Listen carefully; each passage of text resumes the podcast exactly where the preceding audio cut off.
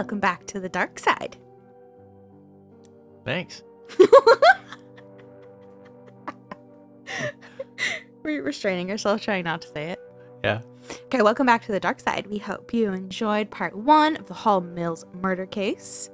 If you're tuning in for the first time, go back and listen to part one, because, like, duh, that's how it works. Mm-hmm.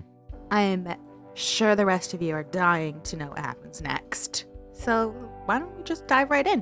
Let's just jump right in there head first. Head first, let's go! Go. But maybe I'll give you just a quick little recap. Okay. So, choir singer Eleanor Mills and Reverend Edward Hall were having an affair. They were found brutally murdered on county lines, which led to disputes over jurisdiction, a botched investigation. There was an arrest. Clifford Hayes was charged with the murders, but a grand jury voted to drop the charges. Pig Woman had some wild tales to tell, so another grand jury convened to hear the case against Frances Mustache and Henry Squared and how they all got together to murder the adulterous couple, but no charges were laid and people moved on with their lives. This is a wild case. It is off the walls. So our story picks up again four years later Okay. When the scandalous murder was brought back to life. Oh. The husband of Louise Geist, one of the former maids in the Hall home, filed a petition for annulment of his marriage on the grounds that his wife had withheld information of the Hall Hills murder. Hmm. He claimed in the petition that Louise had told Frances on the day of the murder that Edward intended to elope with Eleanor. He also stated that Louise, Frances, and Mustache were driven out to the Lover's Lane by the chauffeur that evening to confront Edward and Eleanor, and Louise was paid $5,000 for her part in the matter and for keeping quiet. Okay. Louise said, Louise said this whole story was bullshit. Mm-hmm. But this new accusation or whatever you want to call it brought like light to the story again.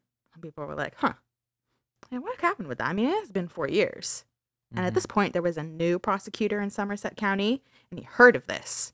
And he immediately arrested Frances and Mustache and Henry Squared. And they were all charged to stand trial for the murder again.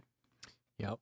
The state's prosecutor succeeded in a motion to try cousin Henry separately, since there was apparently less evidence against him.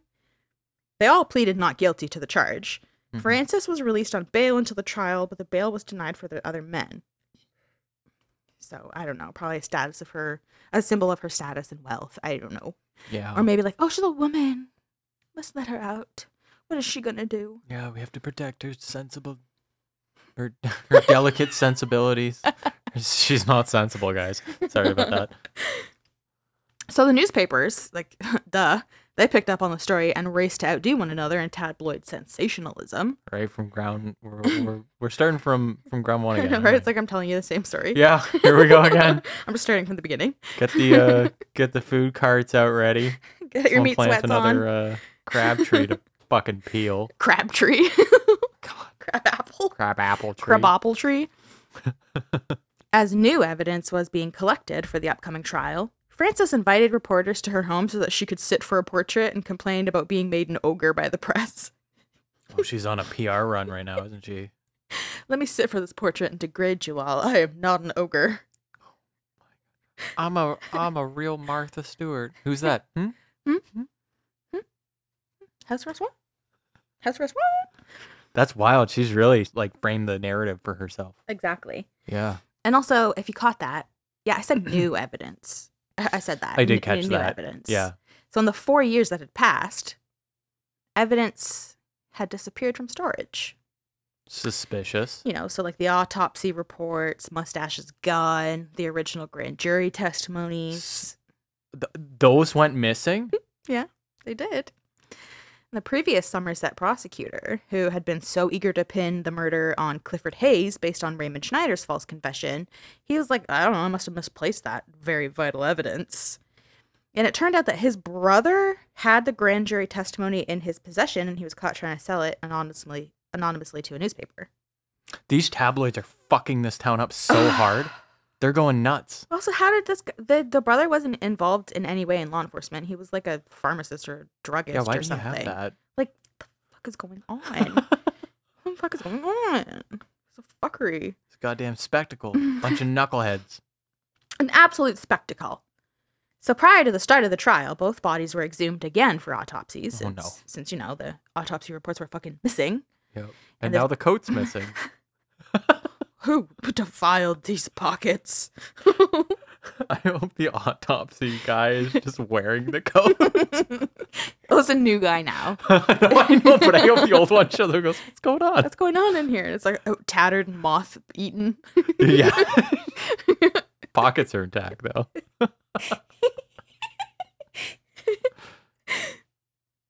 So this Um, new autopsy technician, he came to the same conclusion that was like originally made.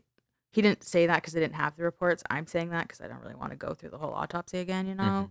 But like basically, Edward was shot in the head, and Eleanor was shot three times in the head, and her throat was slit. So the facts are stable on that side. Yeah, the, he concluded the same thing. Uh, but this time, you know, he found something uh, new in her case.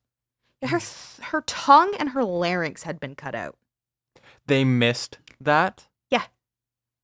Someone's getting paid real well. Yeah, they missed that. Someone's getting paid a good amount. her tongue and her larynx. The church choir So fancy. singer, essentially her voice box, voice box was removed. This is oh, that's so gross. So creepy. It's kind of a big thing to miss. Mm-hmm.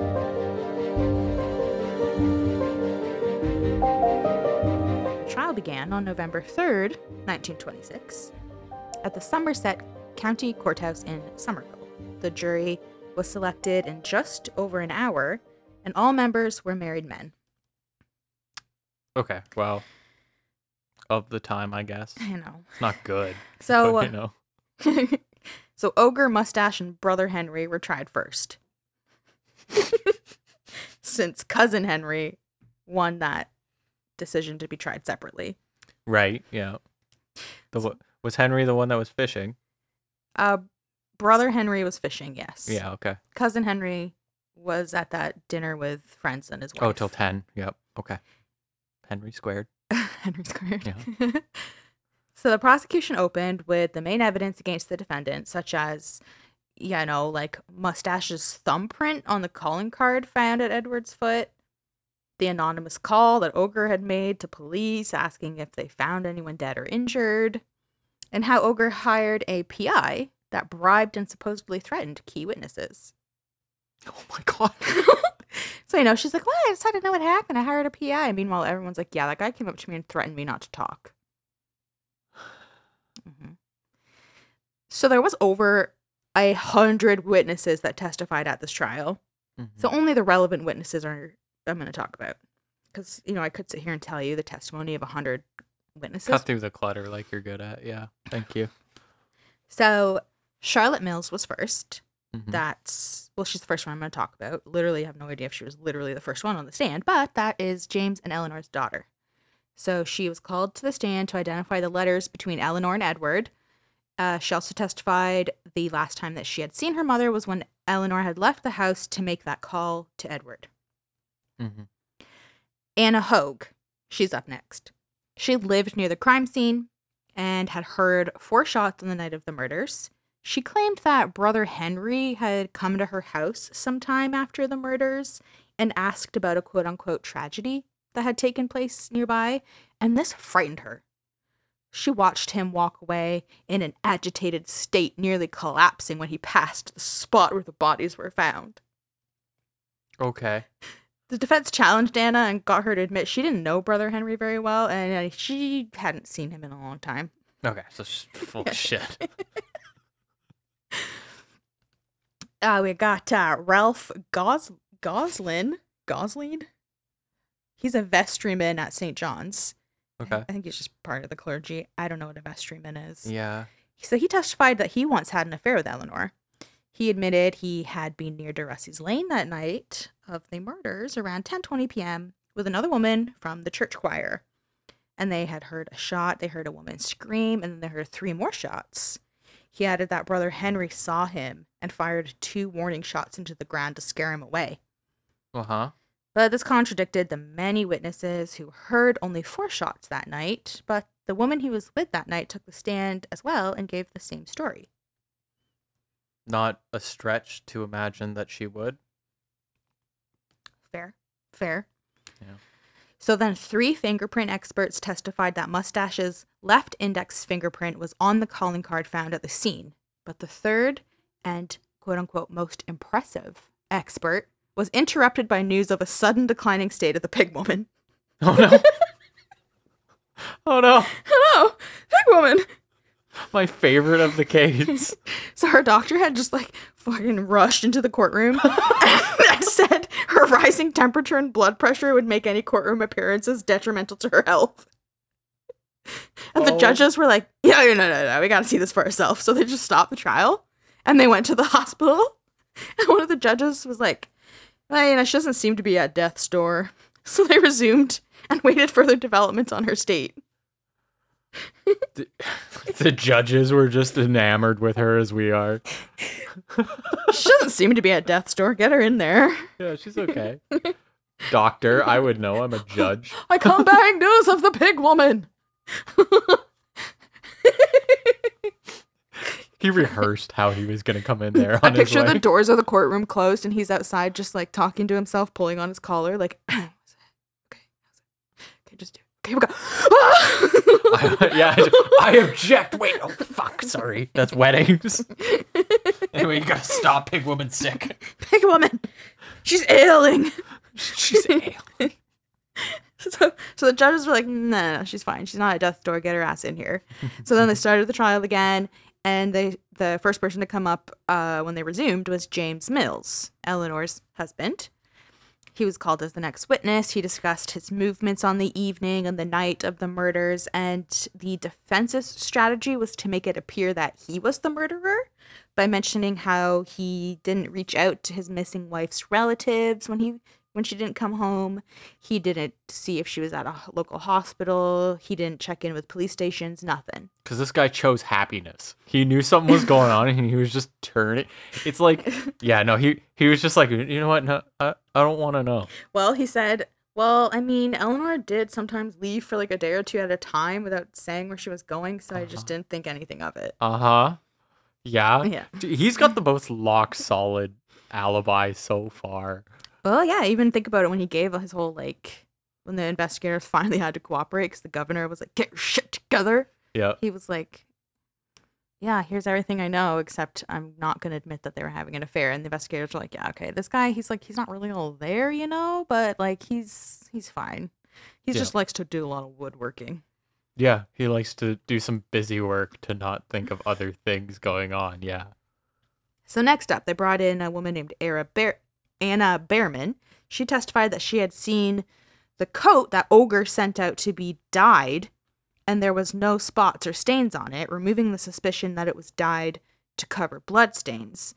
Ogre later testified that she didn't even wear that coat on the night of the murders, and that she only sent it out to get dyed because she wanted a black coat to wear to her husband's funeral Okay. when people had been like, I saw her wearing that coat on the night of the murders, and it she definitely got it sent out to hide bloodstains. I'm so sick of this town. This town is the worst. Well, t- yeah, ca- uh, township. whatever, all of it. Yeah, they're they're like the Salem witch trials fucking people all over again.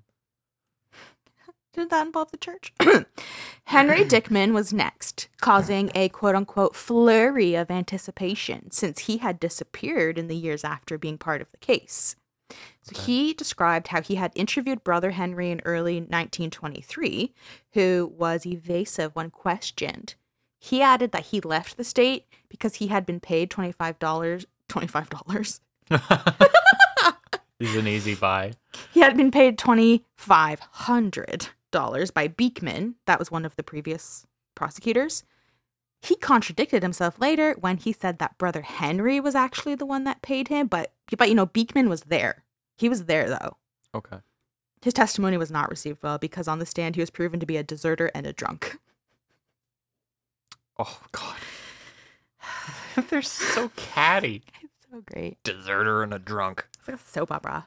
So in the mint- in the meantime, Pig Woman, well, she was still ailing, right? So the defense had her moved to a hospital in Jersey City to be assessed by different doctors, and they were told that she wasn't dying; she was just unhealthy. And Pig Woman's mother, meantime, is she's in the courtroom, and she's just undermining her daughter's credibility to anyone who would listen, saying that her daughter's name wasn't even Jane and that she lied about everything. So don't even believe her.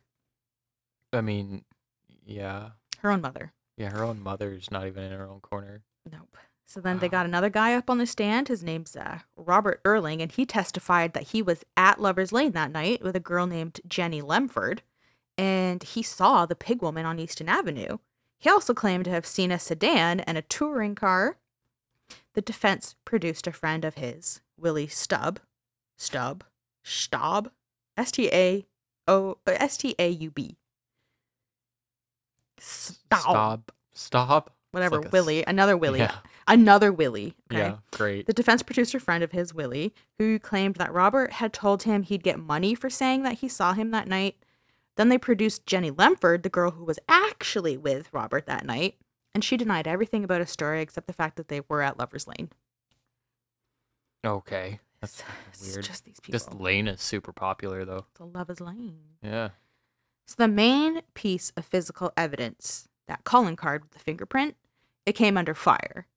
Experts on both sides could conclusively argue in favor or against the print belonging to Mustache. Mm-hmm. So there was also the fact that the card had been exposed to the elements for like roughly 36 hours Mm-hmm. and it had been passed around by nosy Nellies literally fucking and was never carefully town. handled as evidence. So like this card pretty much means nothing. Like it really does. It means nothing. Yeah, when they were talking about that, I was like, "What good is that? It's literally been tampered with." Mm-hmm. Dr. Otto Schultz, he was the one that performed that latest autopsy, and he told them about how Eleanor's tongue and larynx had been cut out.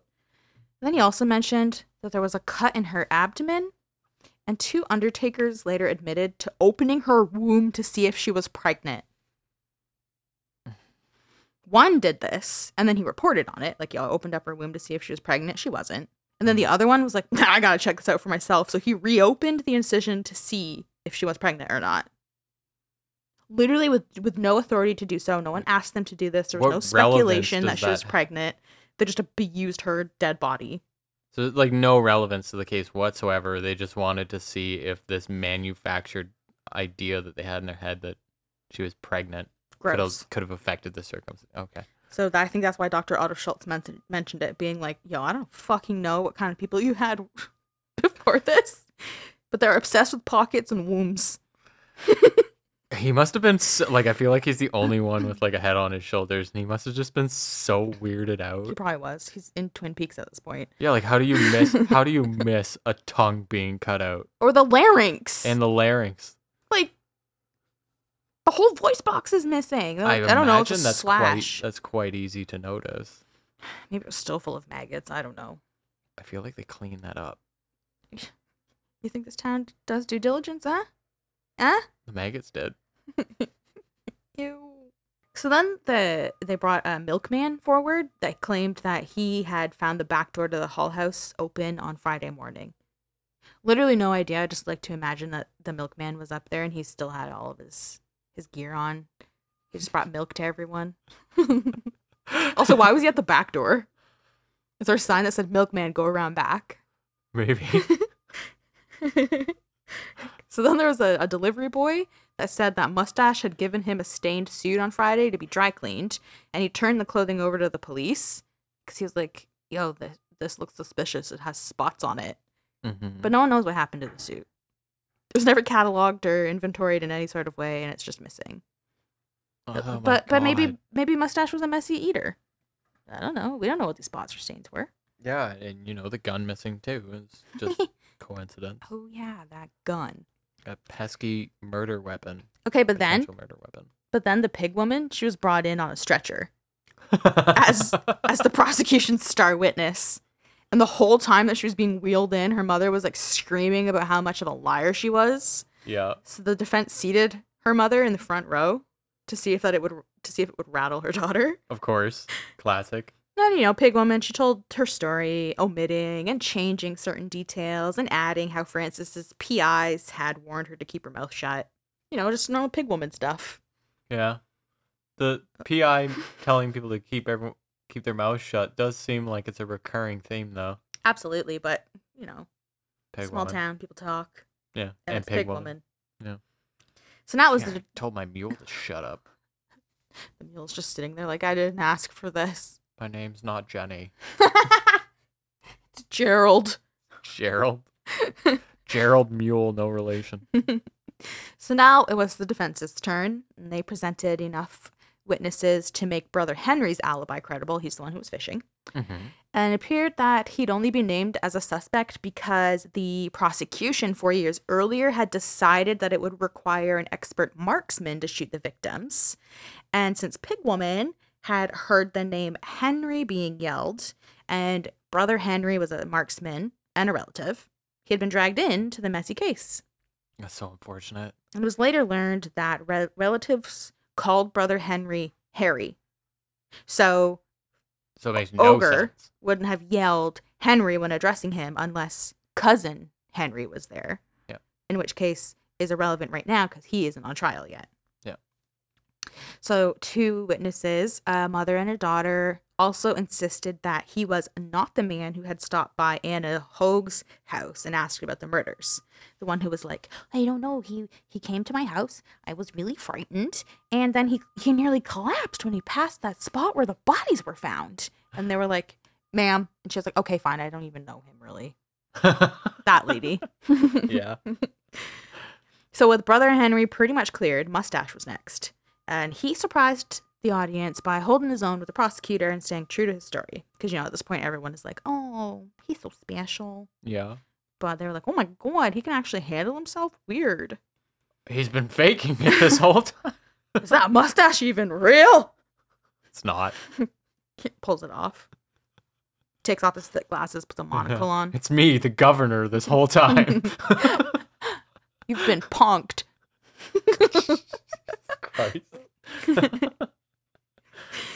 So it came out that the first time Pig Woman was asked to identify the defendants, she was unable to. When a farmer, George, when a farmer George Sipple, Sippel, Mhm. claimed that Pig Woman had offered him money to say that he had seen her and the two men and two women that night on DeRussey's Lane, so immediately discrediting it. She couldn't.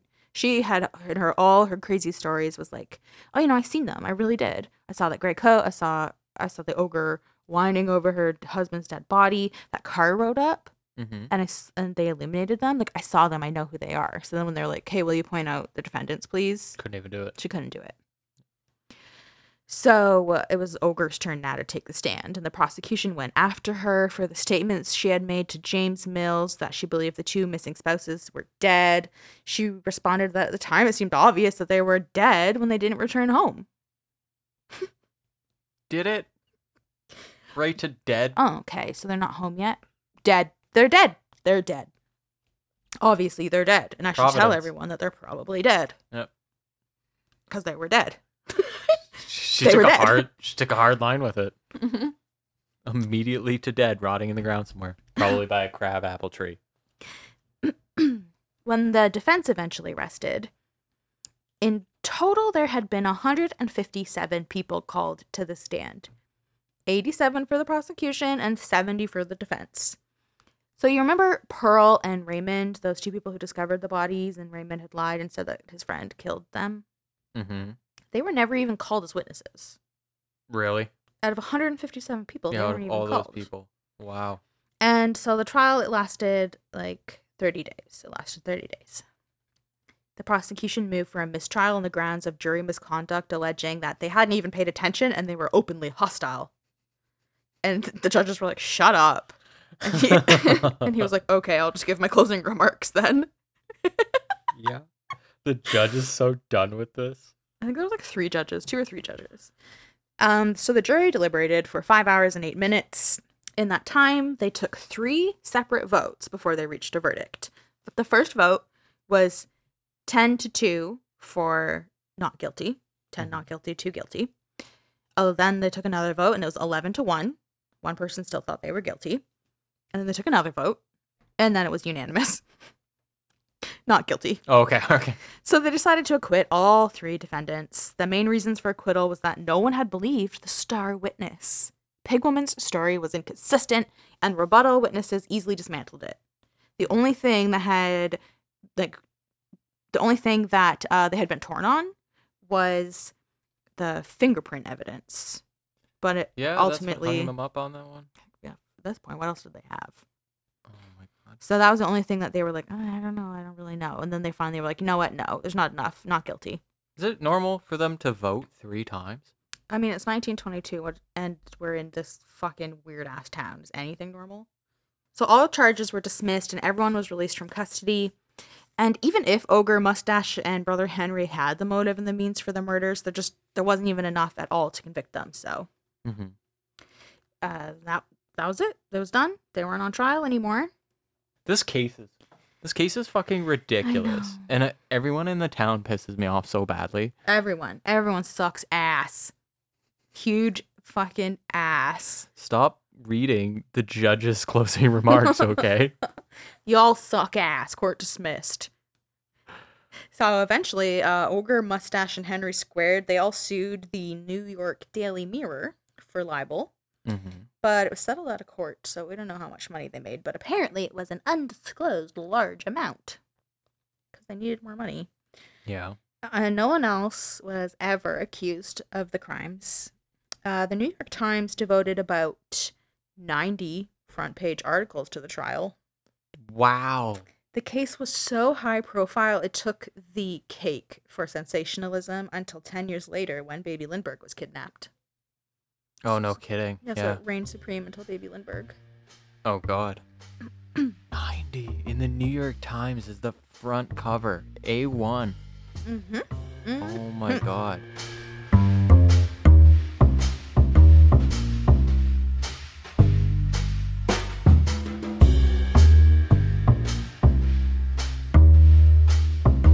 So even though the murders are still unsolved to this day, there's like a ton of theories as to who murdered Edward and Eleanor. The first one is that Raymond Schneider and Clifford Hayes really did commit the murders in a case of mistaken identity. So he thought Eleanor and Edward were his girlfriend Pearl and her father, and they were all up in arms because of like the supposed incest angle Mm-hmm. and people think like well maybe that really is a possibility but like it's obvious that edward and eleanor were killed at close range Yeah. so like how like the, the chance of mistaken identity seems so small because by the time you actually got up on them and they were killed close range the the post mortem mutilation of her neck and everything like how Yeah, it's way it's way too personal. Yeah. And there's no way you wouldn't recognize um even if it's dark, like you you're right up on that person. You you would notice like, oh, this is not who I thought it was. exactly Yeah. So, like, personally, I'm out on that one. I don't think that it was Raymond and Clifford that did it. Yeah, it's a no for me too, dog. The next theory is that, um, like, Ogre did it by herself out of revenge. She was the only person that that night watchman saw go into her house at like around 2:30 a.m. And like it is always important to remember that the time of death that that undertaker gave is is really only approximate. It's an estimate. It isn't like definitive by any means, but he did see her go into the house at 2:30 a.m. where she had said that she left at 2:30 a.m.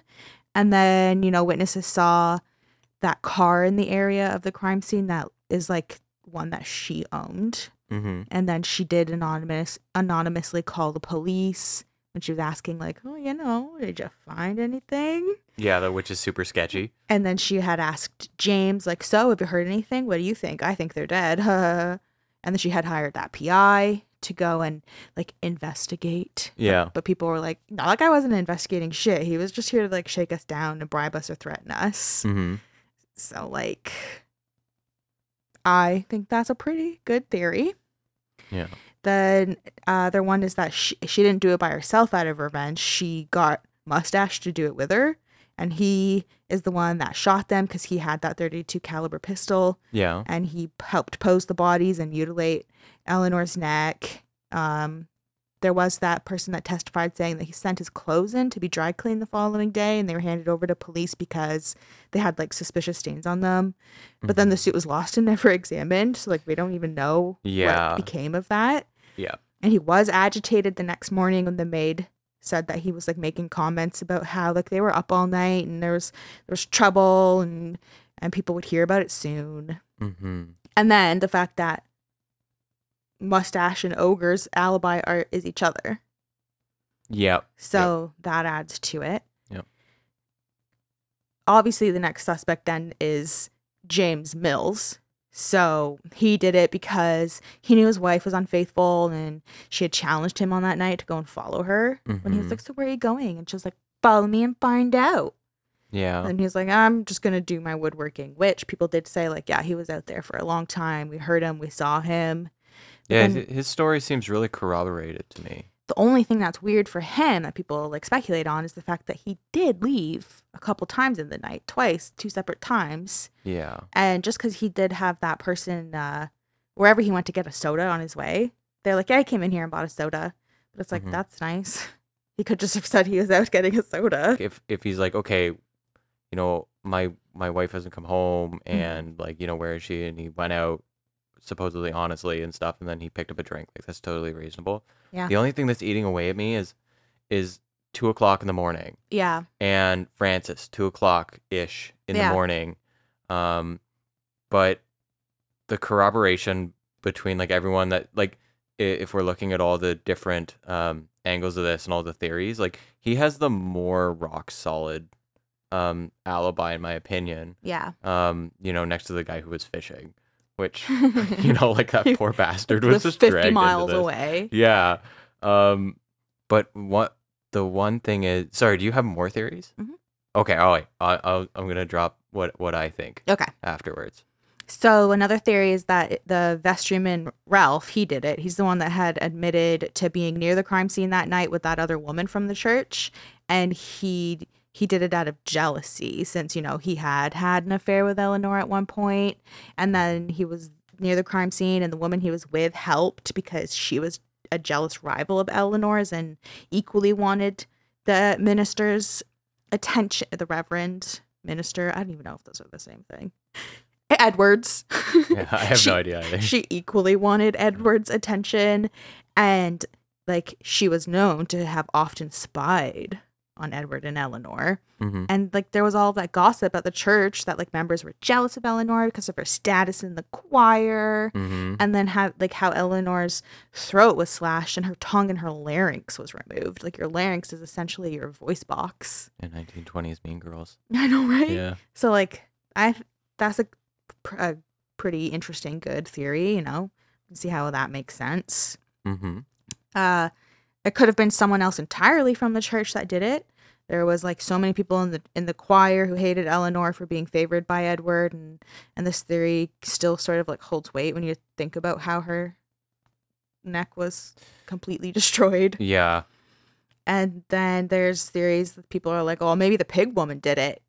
Because, like, she came forward as a witness instead to insert herself into the investigation to, like, take su- to take suspicion away from her. Like, well, I did it. So how about I just insert myself to get, like, you know, the down low? See where I thought the same thing for a- for a minute, but it took me a very long time to get there because I got to be honest for for more than 10 minutes of having already heard about the entire story with Pig Woman, I was just enamored by how absurd she was I that it didn't even cross my mind for a millisecond that hey, like maybe you should consider her a suspect. It makes sense to consider her, especially because she, she came out of nowhere and was like, "Hey, look what's going on? I want to be a part of this." And then like she looked just Yeah. looks guilty because sh- she had given so many like there was inconsistencies in her stories, and all her stories were different. And Mm-hmm. the only thing that people were like, "Well, I mean, sure, she looks guilty, but like just because you're a fucking weirdo." doesn't mean you did it and Yeah. like she had no motive she didn't have a she didn't own a pistol or any guns and and like she had no awareness of like even who those people were So yeah, it, and it all it also makes no sense to me. Like, initially I was like, well, could have mistaken them for the fucking corn thief who's been just wreaking havoc on her life, obviously. Yeah. But um, it doesn't account for the way that they were murdered, which Exactly. one is one is certainly execution style. The the shot from above, right above his eye, um, screams ex- execution style to me. Yeah. Even though it may not be. I mean, I'm not. just the fact that it means that someone was above him. So no matter what, it was obviously a power stance. Of Yeah, like, but then, on like- your knees or something. Yeah, that's what I I imagined. I mean, sure, it could have been like a sniper from the trees, but like, guys, really, you think this is Nom? Like, no, it's 1920. They know it was a pistol. Yeah. Oh right. Yeah. 32 caliber. Well, You can snipe with a pistol. oh yeah, right. You haven't played COD before? The guy, uh, his alibi was clear. The expert marksman, Yeah. He was 50 miles away fishing. 50 miles away is a hell of a shot, isn't it? True, true. Yeah. But it doesn't Hot take, make. hot take. Yeah, yeah. you got to arc the bullet, or you're pretty much lobbing it up there. but um, it doesn't account for the the way um, the the woman was killed at all. Three bullets to the head, um, and then cutting out the tongue and the uh, the larynx. Larynx and Yeah. just straight up slashing. Yeah, that's a passion crime. It's full Um, of hatred. It's like, yeah, it's passionate. And It's if there's passionate. someone who can bring the drama, we know it's Pig Woman, but I don't think it's that kind of drama. I agree with you. Another theory is that it was just someone random that robbed them. But again, it doesn't take into account how targeted, personal. mm, like got your tongue. Yeah. Like Yeah, like you would just rob them then, and if you had to shoot them for whatever reason, because you end like it ended up being a case of like, well, they could identify me, so I have to shoot them. Then you would just shoot them dead and run away. You wouldn't pose them, and and fuck up Eleanor's neck. yeah, leave that calling card there and yeah, Yeah. no, no. And then, of course, the theory of like a random killer did it. So like some sicko was like passing through the area. Maybe he's got a fetish for voice boxes. Oh, he cuts it out. Which I, I mean, on like it's unsolved, right? Like any of them could be possible, but I no think one can some, tell, Brianna. No one could tell. Get it? Because they don't have a voice box anymore. and they're um dead, and they're dead. and it was a hundred years ago. All right, so those are the like, you know, there's like a million theories. There's like fucking stupid ones, but like the Ku Klux Klan and stuff. But I'm not even gonna get into. that. Okay. So like, uh, what do you think? What do you think? You can. You heard what I had to say there. Just those are like the widely popular ones. So like, let's get your hot takes. All right, my hot take. Uh, I think Frances had a lot more to do with this. Um, I don't know if she pulled the trigger, and I kind of don't think she did, but I think she paid someone to. Mhm. My main reason is she's the family that came from all that money, and also if some one that car was there, right? Everyone seems to be coming back to saying that car was there. Her car was there. Mhm. Um, and Yeah, the other multiple people saw it, yeah, and the other thing or a well- car like it. yeah, a car like it, yeah. And the other thing too is why all this evidence started disappearing, and that's not a one person job anymore, and it certainly isn't um William. I I don't think may, like maybe William is involved, but like the scope of evidence starting to disappear that is critical to this case and, and implicating Frances specifically makes me think that like hey how hard was it to bribe this county especially when it was so It dysfunctional was so like dysfunctional. why were like eh, i'm still blown away that that the cops couldn't decide on jurisdiction for so long. I know it was like a that it lo- cringy custody battle. yeah that a goddamn circus essentially erected It around did. this crime scene Mm-hmm. tampered everything until the governor got involved, which is two weeks later. So I I honestly think that um, there's a there's an angle there where Frances um, paid some people. Yes. Yeah. I agree. Do you want to? Do you want to? Do you have anything else, Dad? No. Okay, so I'm with you 100, percent but I even think I, I think I know who she paid and why she was also in the area. Oh really? So I really do believe that it was with that Ralph guy that had an affair with Eleanor, and Oh. how he brought that woman with him from the church as well, and they were on Lovers Lane, And they Oh, both yeah. they both Yep. were like, yeah, like the vestryman or whatever he was. Mhm. They were both like, yeah, we were in the area, but like that's it, you know, like. uh. Mhm. I think that Frances, so ogre, Yep. paid, or at least in some capacity, got Ralph to kill them because he was still into Eleanor. It's clear they used to have an affair together. The Mhm. woman that was with him was also part of the church. She was jealous of Eleanor. She wanted the attention of the Reverend. Yeah. Frances, I think, was in the area. The people saw like that big fancy car. Mhm. She probably went there to make sure that the job was going to get done or direct otherwise with like the po- the posing, how to mutilate Eleanor's body. Mhm. Especially because Eleanor she was so like the wounds and everything were obviously way worse than Edward. But one thing that has always stood out to me is that his hat covered his face. And that's like a notorious thing that if if you're you've murdered someone you know or have a connection with or whatever, you cover their body or their face out of like whether it's a subconscious thought or not, out Mhm. of respect. You know, or because Oh. you don't want them to see you or look at you or anything, so you cover their face Yeah. and she was she was posed more provocatively with like her hand resting on his leg and he was he had his arm out and her head was resting on his arm but Mhm. his face was covered Yeah. It- and yeah. that to me suggests like a more personal connection to edward Yeah. and plus he was only shot once not only shot once but you know in comparison he was shot once in the head and that was that eleanor was shot three times Mhm. and her throat was fucked up Yeah, not to mention that like the romantic posing. Like obviously he brought the romance into into play on this, like their relationship. and having the love letters torn up and scattered. Yeah. It's a it's very it's very send a message Mhm. uh, kind of killing. So I think that I think that Frances absolutely had a hand in it. I agree. I don't think she pulled the trigger herself. I think that she didn't have to. I think she had money, status, power, influence, whatever. Mhm. Manipulated Ralph and that woman. The, I don't know who her name is. It's just always she's just referred to as like the woman that Ralph was with. Mhm. Um, they all were at the church. They're all part of the church. Frances was always there. Everyone in this town is clearly loves gossip, knows Yeah. everything about everyone. Yeah. There, Frances was probably sick of it. She's probably sick of like it being so widely known that like her husband was seeing Eleanor. Yeah. Uh, it would probably bothered her even more so that in like Frances's mind, she was like more maybe had like loose morals because she also was having an had had an affair with that Ralph guy. Who Mhm. knows who else she had messed around with in the church? Mhm. I think Frances was sick of it. Yep. And I think that she got Ralph to help take out her husband and Eleanor.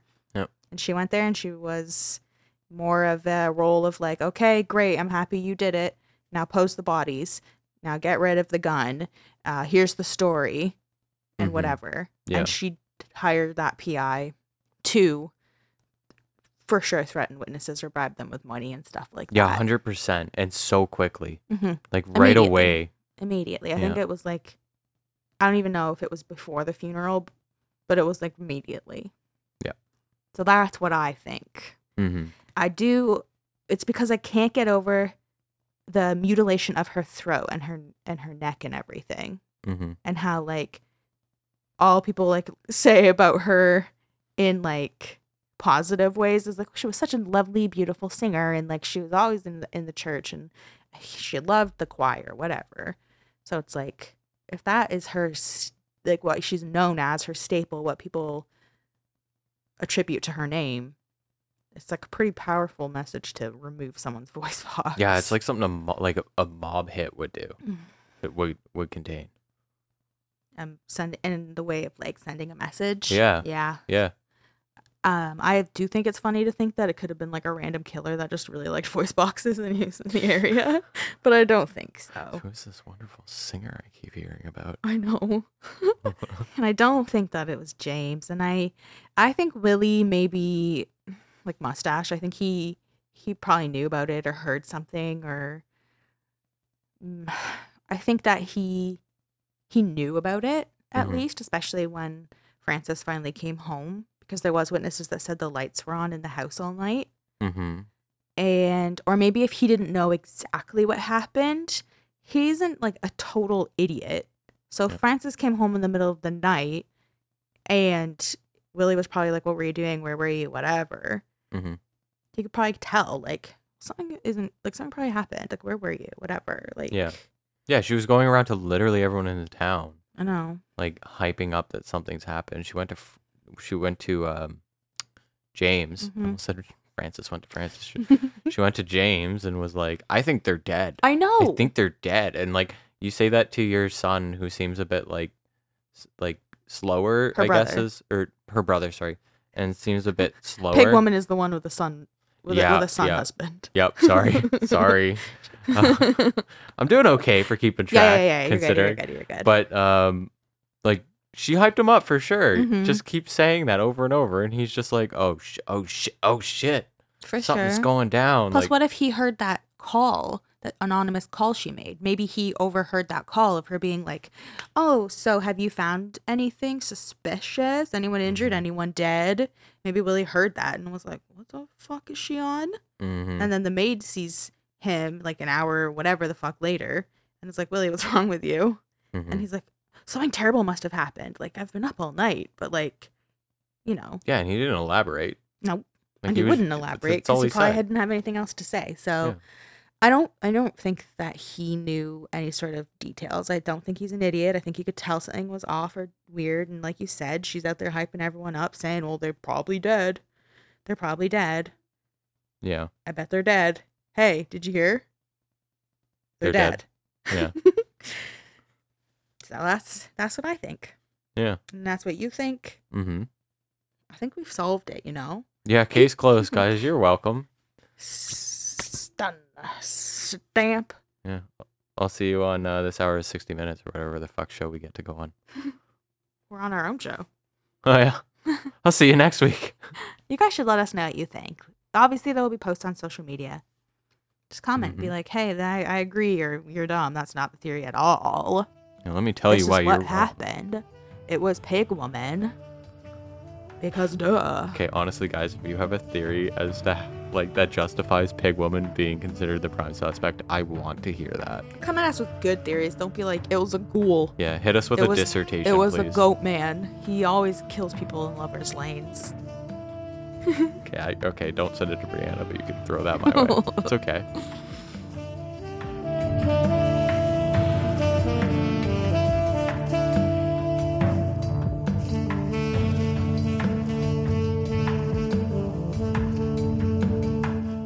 His 1931 essay, Echoes of the Jazz Age, Fitzgerald described 1922 as an age of miracles. It was an age of art, it was an age of excess, and it was an age of satire.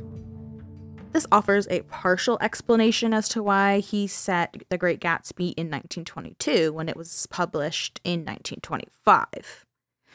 So, at the beginning of part one, I mentioned that it's widely believed that this case inspired F. Scott Fitzgerald when he was writing The Great Gatsby. Mm-hmm. So, The Great Gatsby was inspired by the Fitzgeralds' 18 months in Great Neck, Great Neck, New York, beginning in late 1922. And they arrived in Great Neck the day after the story broke that Eleanor Mills and Edward Hall were murdered. And I mean, at this point, scandalous headlines were impossible to miss. Mm-hmm. Plus, it's known that the Fitzgeralds did follow the case. There was like a scrapbook dedicated to it. And like people, you know, scholars and literary critics and all of that are like, oh, well, this is absolutely an inspiration for F. Scott Fitzgerald. He 100% used this story. You know what I call those people? The pish posh. The pish posh. Oh bagasha. Mm-hmm. People So with sticks up their ass. Where I know they found, I know where they found the stick now though. crab, crab apple tree. Crab apple tree. So I was thinking about it, and I mean, I can see some similarities, I guess, to this case and to The Great Gatsby. So the one that like initially while I was researching and everything, I was like, okay, well this one I can see for sure. So Tom Buchanan, Mhm. Daisy's husband, he's wealthy and he's handsome and he's having a pretty obvious affair with Myrtle Wilson Uh-huh. who is unsatisfied with her marriage to George and she craves finer things and attention. And they live in a crappy house and have no money. And George is portrayed as simple. Yeah. And then there's Edward Hall. So in real life, the case, Edward Hall, he's apparently handsome. People thought he was. No, thank you, but people did. And he was wealthy.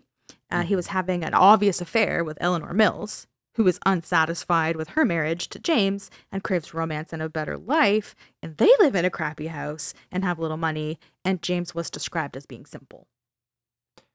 So that, Other other than the simple thing though, like that's a fairly common archetype. So the other significance that I could draw is is the car. So Gatsby's car that murders Myrtle Mhm. in the book is obviously a huge a huge point to discuss. Literally, Myrtle's husband is obsessed with that car and figuring out who drove it so that Mhm. he can find them and take vengeance for murdering his wife.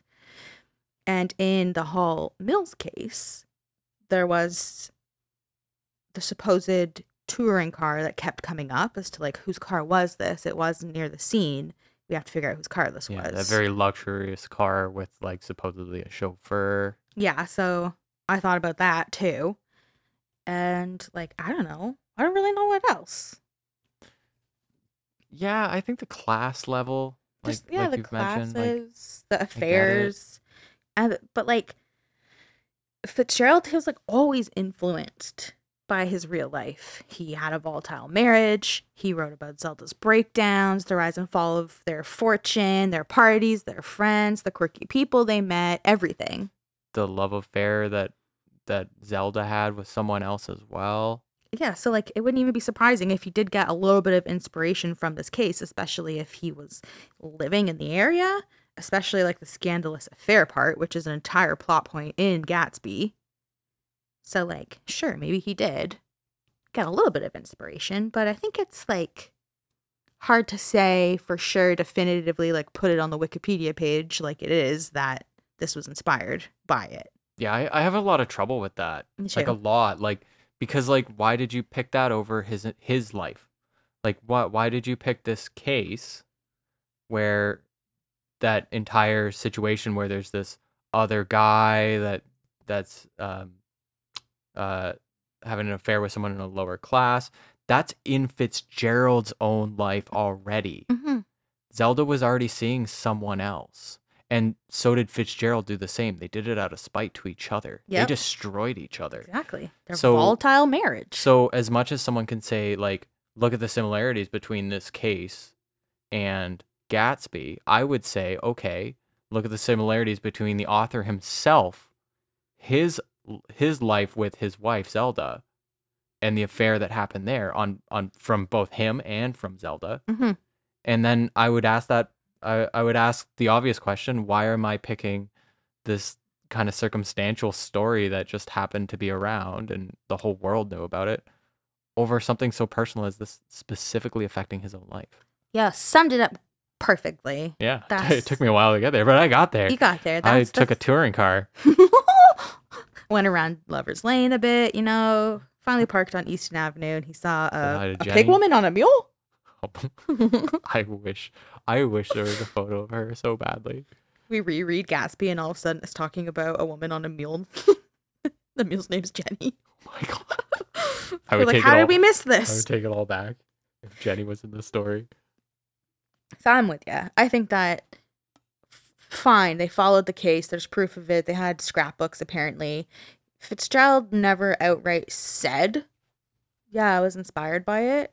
I don't know. It's just like it's just so weird that it's so def- definitively marked as being the inspiration behind these certain characters and the major plot line in the book and and people literally write write books and and papers and essays and everything on it. You have literary scholars who come out like, yes, it was. And it's like, he probably, maybe in the recesses of his mind, there was inspiration because they did follow it. They were in the area. It was so scandalous. It was like sensational. So be probably a little bit like, but I don't think that it's the reason like that he he wrote about half the things he did in Gatsby. No, it was it was about so much more too. Like it, it, I'm really having a hard time with that one. I think, I think it, it would, it's so easy for, you know, literary critics and everything to fall into that trap just on the merit that it's a good story. Mm-hmm. You Well, even, well, yeah. Especially nowadays that it's considered a good story. But when it came out, people were like, "This is trash." oh no, I meant I meant that it's a good story that Gat that Gatsby is based on this. Um, so I I think like that is a good story that they just liked, Mm-hmm. and then I but have to like make the reality was what's so my much more thesis boring. gonna be? I guess it'll be about Gatsby and the Halls, the Hall Mills murder. Okay, that's my thesis. Let's Yeah. let's do it. Yeah, how fun would that be, right? Like you just you happen to find the find out that this was happening in the same town and it was a big story and you just draw the parallel because you can. Exactly. It's fun to speculate about it. It is interesting. It was such a sensational story.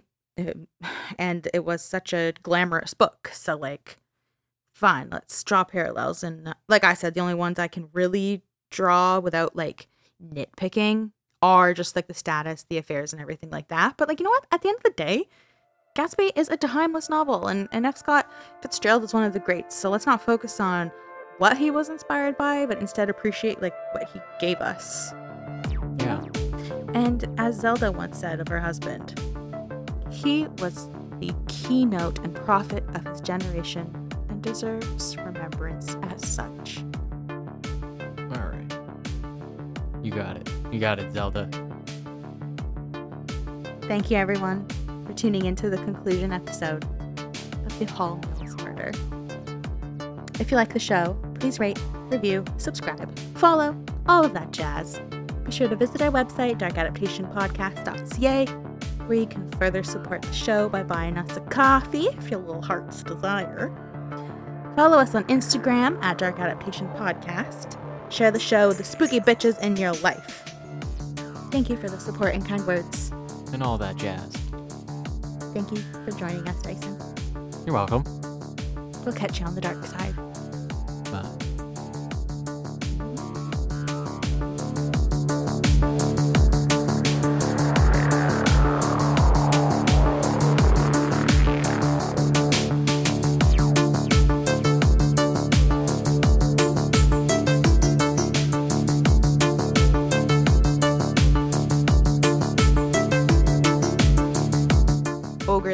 Testified that she didn't even wear that coat on the night of the matters. Of the matters. I was going to say like uh so, but it, it made the it gave it better.